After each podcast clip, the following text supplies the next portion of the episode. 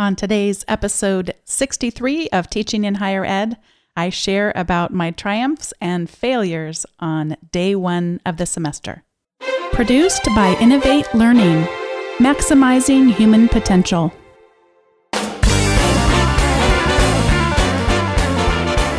Welcome to this episode of Teaching in Higher Ed. This is the space where we explore the art and science of being more effective at facilitating learning we also share ways to increase our personal productivity approaches so we can have more peace in our lives and be even more present for our students.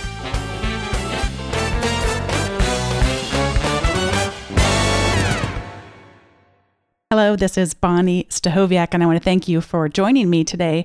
And especially, I'd like to thank those of you who took the time to write in or send me a quick tweet saying that you enjoyed the episode where I shared about the terrors of teaching, including sharing some of my nightmares had begun as the semester drew closer. And you were able to share some of your nightmares with, with me, which it's so fun to catch a little glimpse into how our brains work as we think about uh, a new season coming and our brains start to try to process that as we sleep.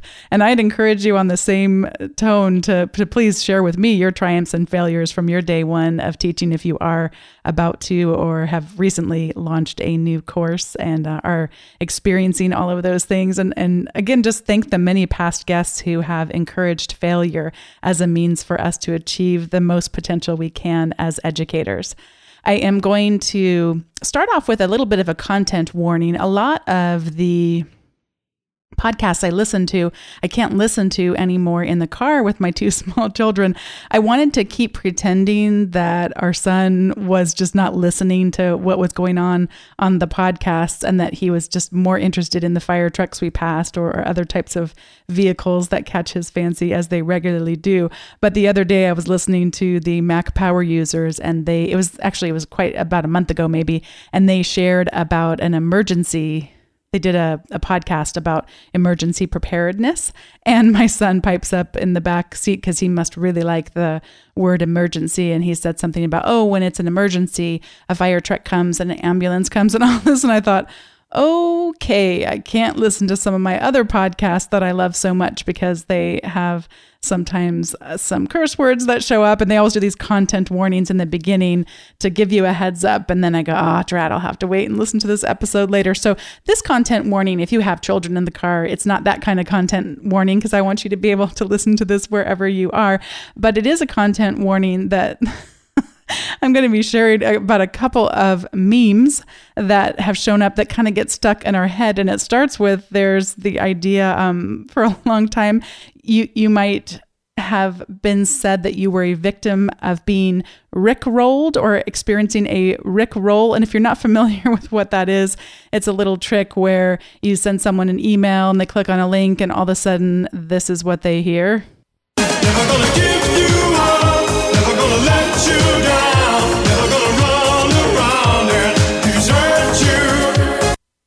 That would be Rick Astley, the song Never Gonna Give You Up from oh gosh, I don't even know what year it came out. I should have looked that up before I started, but it has been around a while. And so that is what it, is, it means to be rickrolled. And now you're going to have that song stuck in your head if you're anything like me.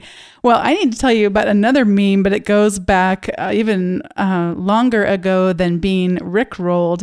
And that was back in the early 90s. I used to work in the computer training business. I've talked about that before on the show. And there, I worked with a really wonderful group of young people that were just so funny and such delightful teacher. It was the franchising industry, so we were responsible for training people who had just bought the businesses and helping them get up to speed and so forth. And I loved working with these people because they were so gifted and I learned a lot about teaching back then. It's fun to think about how that cultivated some of the skills that I put into place even all these years later. Well, they loved to also just play jokes on each other and have a good time, as the case may be.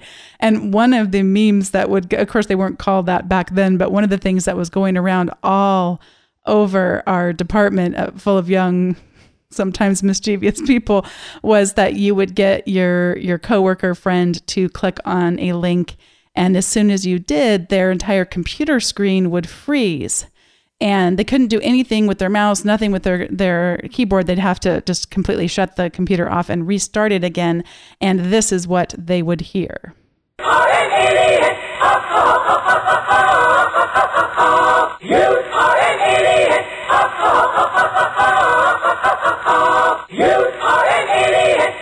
You can only imagine what that was like. And you'd just be all sitting in your cubicles or in your offices and and just all of a sudden hear that coming through somebody's speakers and know that they had been caught once again. Well, let's see, that was back in the early 90s. Even all these years later, that song still comes into my mind. That repetitive, obnoxious, irritating song comes into my mind anytime that I do something incredibly stupid in teaching.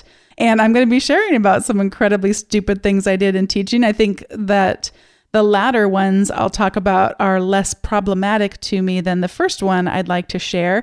And I will say that I, am not necessarily excited about sharing it, other than that you have encouraged me as a community to say that it is important for us to share these things and, and that a lot of value can come out of that, both for me as a reflective practitioner and working to become better at what I do and, and ultimately to become a better person. And then also that perhaps others might be able to learn from my mistakes too. And the first failure I have entitled Trayvon Trip Up. And I'd like to begin by just sharing that race has been on my mind quite a bit. I mean, it, it just has been for a very long time, but especially lately with regard to this podcast, I've actually been trying to reach out to different experts in the field of cultural competence and, and race and ethnicity to have someone, although I'd, I'd actually like to do multiple episodes on the subject. I don't think we can even come close with just one episode. So I, am trying to think more longer term. And I've just ran into some challenges where people were either on sabbatical or or didn't answer my emails and so on and so forth. I'd like to just say it's on my mind a lot. It's a topic I'd like to do some episodes on. And if you ever have any suggestions for me on who might be a good person to do that, it's something that I, I am welcoming that feedback. And you could send me an email or, or just go to teachinginhighered.com slash feedback and suggest it that way. So it has been on my mind.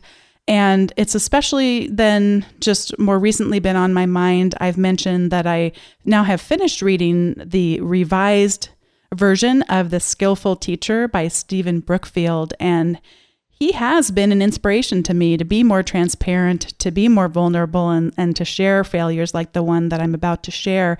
And he does that so beautifully in this book. He has a chapter about race in the classroom, and he shared about microaggressions. And I had not been familiar with that term before, and that in much of his teaching, as he sees it, it's less about him doing something completely overtly racist, but just as bad doing things that are um, would be would be phrased microaggressions. And the example that he gives in the book would be a professor who called less often on people of color in their classrooms, or a professor who teaches in a more discussion oriented style like he does and and who might open up the floor and a person of color speaks and then and then someone in the majority decides to speak and, and in a way that was not appropriate or, or not um, not he, that that Stephen feels like he wants to step in and do something about it, and then that kind of being a microaggression in and of itself,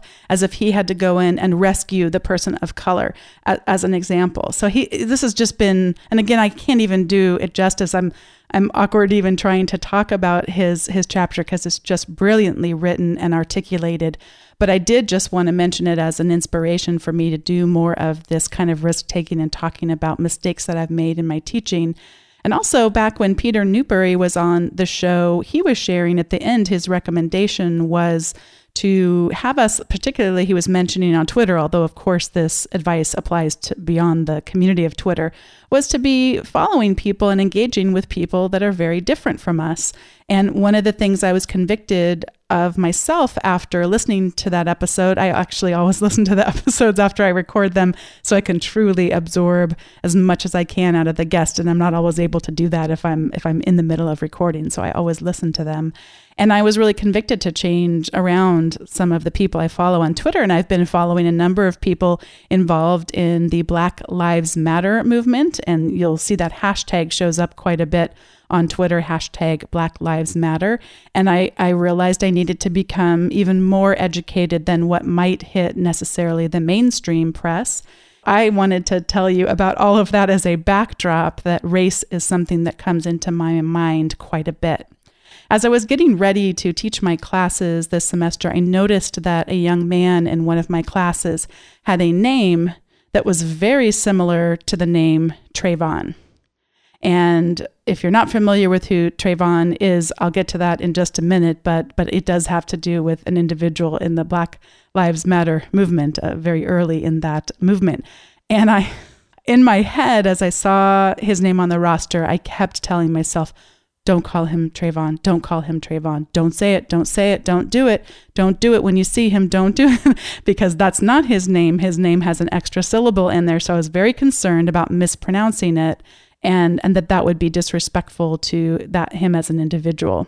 And as it as it ended up happening, there were it's so great when students get there early.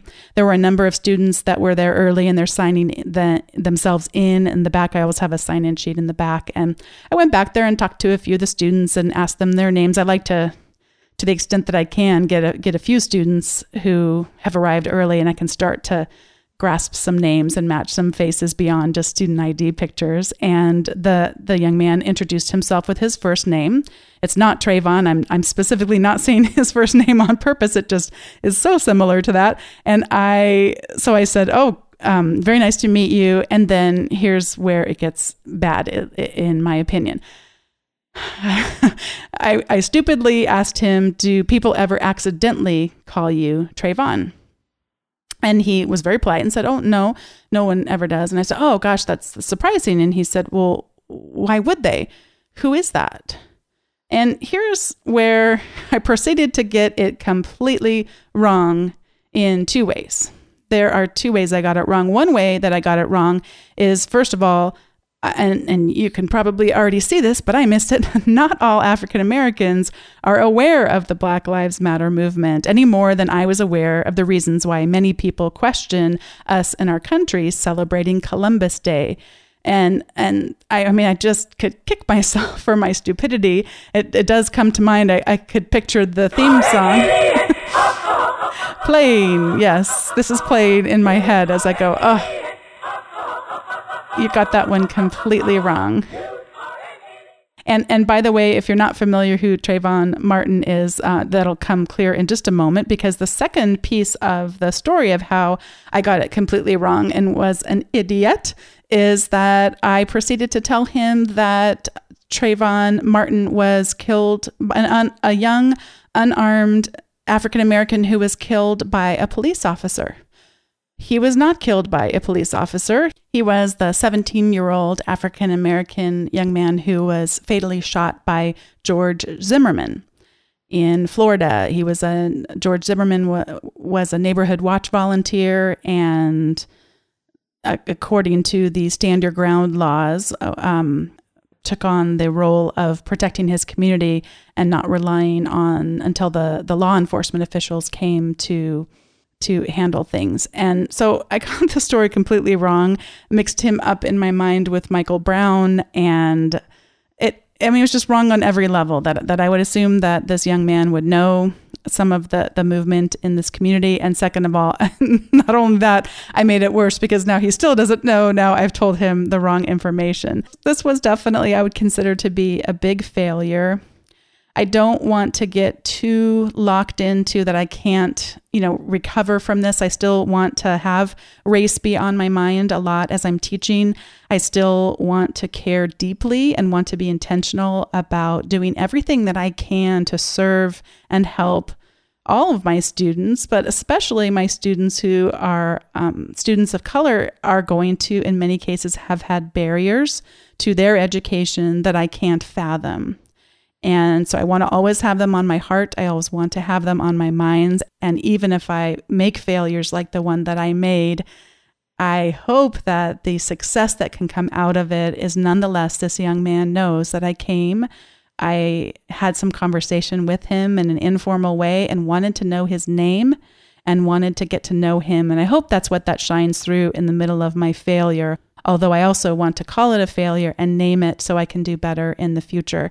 And of course, I would want to, uh, in order to name the failure, I'd like to say I just wouldn't bring up that the, his name sounds like another person's name. It's not really necessarily the first thing we want to talk about when we meet someone. I could have shifted the conversation into learning something more about him and his life. And then, second, if for some reason it does actually become relevant to bring up a story like that, I would like to share a factually accurate depiction of who this young man's name sounds like that's my You Are an Idiot moment. And I really did hear that song after as I was reflecting on it later. And, uh, you know, sometimes I can be hard on myself and I want to be hard on myself because I can do better than that. The, the other failures are not as serious as that one to me, but they still are failures. I had some forgetfulness where I did an exercise where I teach with sticky notes on the first day. And I've shared about this in a blog post. I'll link to it in the show notes at teachinginhighered.com slash 63 if you'd like to read about that.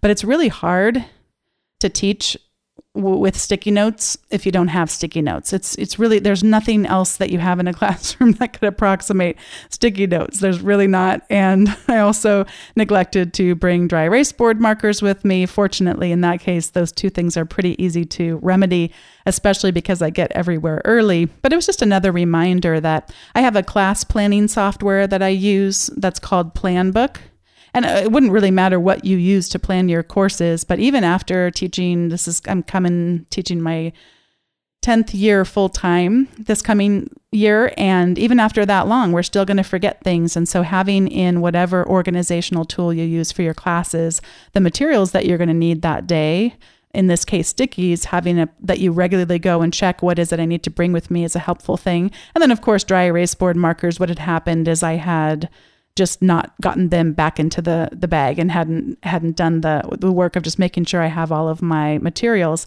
And it's always good to have maybe it's an Evernote or, or whatever tool you use to have a checklist of things what needs to be in my bag, and then you can double check. And then as things get you know if you your dry erase board marker gets all dried up, then you have somewhere where you can track that you need to replace any supplies and, and that type of thing. So those were a couple of other failures that I had I get to now transition over to triumphs, although I'm sure I had other failures too, but those are the ones that I, I'm going to acknowledge and, and share with you and also work on myself. As far as triumphs, one of the things that is a challenge, and I was pleased with how it worked out, is that I'm teaching three sections of the same class. I've mentioned that in a few past episodes. And I'm happy to report that my triumph is I was able to mostly keep pace between the three sections of the same class. Now, sometimes I might emphasize something more in one class than the other. Everyone is a little bit different. Classes always have their own personality, and sometimes I might share a little bit more about one thing that I do in one class versus the other. But I felt like I mostly was able to keep pace with that. And I didn't have to ask, oh, did I already tell you the story or anything like that, which I've had to do in the past. So that, that part worked out really well. Another thing is I was able to keep all my stuff together and I've blogged about this recently. I'll post a link to that in the show notes too. That I do tend to leave a power cord behind or the little cord that connects my Mac to the projector in the classroom, etc. And I purchased a Grid It system and it fits right inside of my laptop bag along with my laptop. What happens is when I start teaching the class, I just pull out the entire, it's approximately eight and a half by 11. That's not exactly what it is, but it's approximately that size. Pull out the whole entire grid it, set it on the table, remove the power cord, hook the power cord up, all that. And then before I leave, all those little grids need to be filled. So I need to make sure that it, it helps remind me visually to get those cords back in the place where they need to be and then put that back into the bag. There was an individual who had commented on the blog that that didn't really work for him very well. And he has another brand of bags that he recommended that worked better for him. But gosh, for my brain and how it works, it it was great because the first day is always crazy. Every time you know you're done teaching, there's a big line of students who want to ask you a question and what have you. So those are some of my worst times to be forgetful about those cords.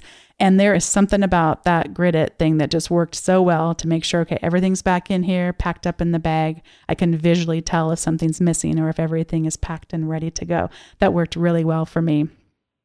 The other thing I thought was a triumph and I've just been refining over a number of years, is that rather than on day one, tell them in the future what our class is going to be like, tell them in the future what my teaching style is going to be like, is to actually have them experience what the classroom's going to be like, have them experience what my teaching is going to be like on day one. I think that's really helpful rather than just talking about some hypothetical theoretical experience they'll have down the road, they can actually live it out in that day and start to have a feel for it. And I can only hope get excited about the class. And I got to be witness to many of them sharing that they were really excited about the class. It was really just fun to see the lights in their eyes and the excitement there. One young woman came up to me and said that she, you know, she was brand new to college and how nice I seemed and how much she was looking forward to getting to know me this semester. And those kinds of things are just so just warm my heart and and just make me have such a sense of meaning and significant for what my, what what I do. And I and it also helps me earn a little bit of I am, yes, I, I do consider myself to be a nice person, but I'm a tough professor. I never have sometimes students will post on this on this informal Facebook post, they'll say, you know, who's the easiest professor because they're a senior and they want to get out of there and be done with it or whatever. No one is ever going to accuse me of being an easy professor in any of my classes. I'm known for being challenging at the university. And also in the class, I'm known for you're going to come in. We're not going to sit on our laptop and go on Facebook. We're not going to we're not going to just sit back and and not need to engage but I, I'm glad for these first few days of classes where they can get to know me a little bit, that it comes from a place of caring. And I talked about that a little bit on day one that we're, you're going to need to work in here. Your brain's going to need to be engaged because I, I want you to be retrieving information. It's almost like it's not a perfect analogy, but they're exercising those brains so we can recall the information, recall, recall, recall, and get used to retrieval and, and some of those principles of, of how the brain works and how that contributes to our learning. You're going to need to work when you're here. But at the same time, it's it's coming from a place of caring. I care so much. I want you to learn and I want you to get everything that you need to get out of this class. It's an introductory class, it's foundational for so much more of what they'll be doing in their college experience. So that that was a nice thing for me and I consider that to be a triumph. And the last one I wanted to mention here is less of a triumph on that first day and more of a triumph regarding just how I'm approaching teaching more and more. I was in the afternoon after having taught the first day of those three sections of the same class. I was getting ready for day two, which will be tomorrow. And, and you can imagine sometimes where I, I have the all I've taught the class more than 20 times, but I'm constantly refining, constantly refining. And one of the things that had happened since my last refinement is that our learning management system, Moodle, they had changed the version, it had upgraded. So the screenshots I have on the PowerPoint don't match anymore. And and the way that I was actually had in there how they could see their calendar of all the different dates for assignments and things like that. And they can even add their own items to the calendar. I, I had shown them that in past classes, but of course now the interface looks different and that's going to be confusing. You know, this is what it used to look like. It doesn't look like that anymore. And oh, by the way, you click somewhere else. And as I was updating it, I was starting to use I have use a program called Snagit to do screenshots. Snagit, by the way, is available on the Mac and on Windows has been around forever and is the best screenshot program I've ever seen. And I'm so I'm going, okay, go get the screenshot from the learning management system, plug it into the PowerPoint, go get it, go and then all of a sudden I thought, wait a minute, you are trying to teach something in a classroom that they're not going to be doing right then. They're going to be watching you for some hypothetical future when they're actually looking at it on their own computer screen. And the other challenge is there's so many variables. Are students going to be using a paper planner, which some of them still do? Are students going to be using a planner on their phone, on their computer, or both? I mean, the, the number of variables just all of a sudden just hit me in my head. And then the fact that it's it's so much more effective if they can actually watch me do it on at their own pace and on their own time and actually perhaps even have it up on their own computer if they were watching me do it and I was able to just decide this is not something that belongs in a classroom.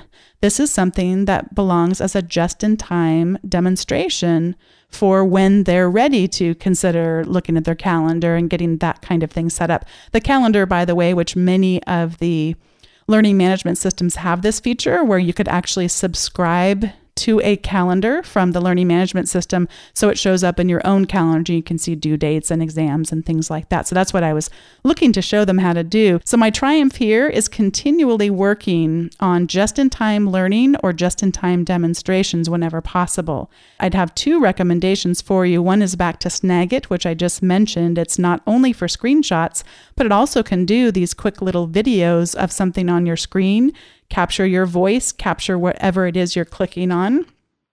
And then it's just so easy to be able to save it to a whole bunch of different places, including Google Drive, Dropbox, and that's just to name a few. Snagit's a great option. Another great option on the Mac is called Tapes. I like Tapes quite a bit because it's so quick and easy. You just record and it automatically puts that video in your clipboard, the link to get to it. And so you can easily add that to a message or add it to an item in your learning management system. The biggest thing I have about tapes that makes me hesitate recommending it is it has a limit of 60 minutes per month that you can store on their server servers and this is never mentioned at least the last time I checked anywhere in its listing on the App Store. And that barrier gets in, in the way a little bit. I think I find out about it. I found out about it too late in the process when I was already using it as a part of a grading workflow. So that's my only trick on that one, but I still think it does have some great potential. I just wish they'd get that piece of it figured out. This is the point in the show when I do recommendations. And my recommendation to you, as I said up front, is to share your own failures and triumphs. I would love to hear those. I know other people would too if it's something you want to blog about, if it's something you'd like to share in the comments section of this episode at teachinginhighered.com slash 63 if it's something you want to tweet about it, I would love to hear it. And it's something that I really have gotten a lot of benefit over. I wanted to mention that my friend and former guest here on the podcast, Doug McKee, does this often on his teachbetter.co blog. And I love hearing about his classes, what worked, what didn't, and how he's evaluating his own success. So thank you, Doug, in addition to Stephen Brookfield and the other people I mentioned up front, for inspiring me to be vulnerable, to just say, hey, I made some mistakes yesterday and I'm going to get better. I am going to get better. And I think we all can get better if we start to share more of these things and encourage each other and sharpen each other's teaching as well. So thank you so much for listening and being a part of a community. And again, I hope that I will be hearing from you on your teaching successes and failures. This has been Teaching in Higher Ed episode 63. As always, if you have comments on today's episode, please go to teachinginhighered.com slash 63 and share those with me. If you have any recommendations for future guests or topics, you can do that at teachinginhighered.com slash feedback. And if you have yet to subscribe to the weekly update, you can get one email every week with all the links in the show notes and an article included about teaching or productivity. Thank you so much for listening, and I'll look forward to seeing you next time. Take care, and those of you who are just about to start a term or start a semester, best wishes, and come on and share your successes and failures with us.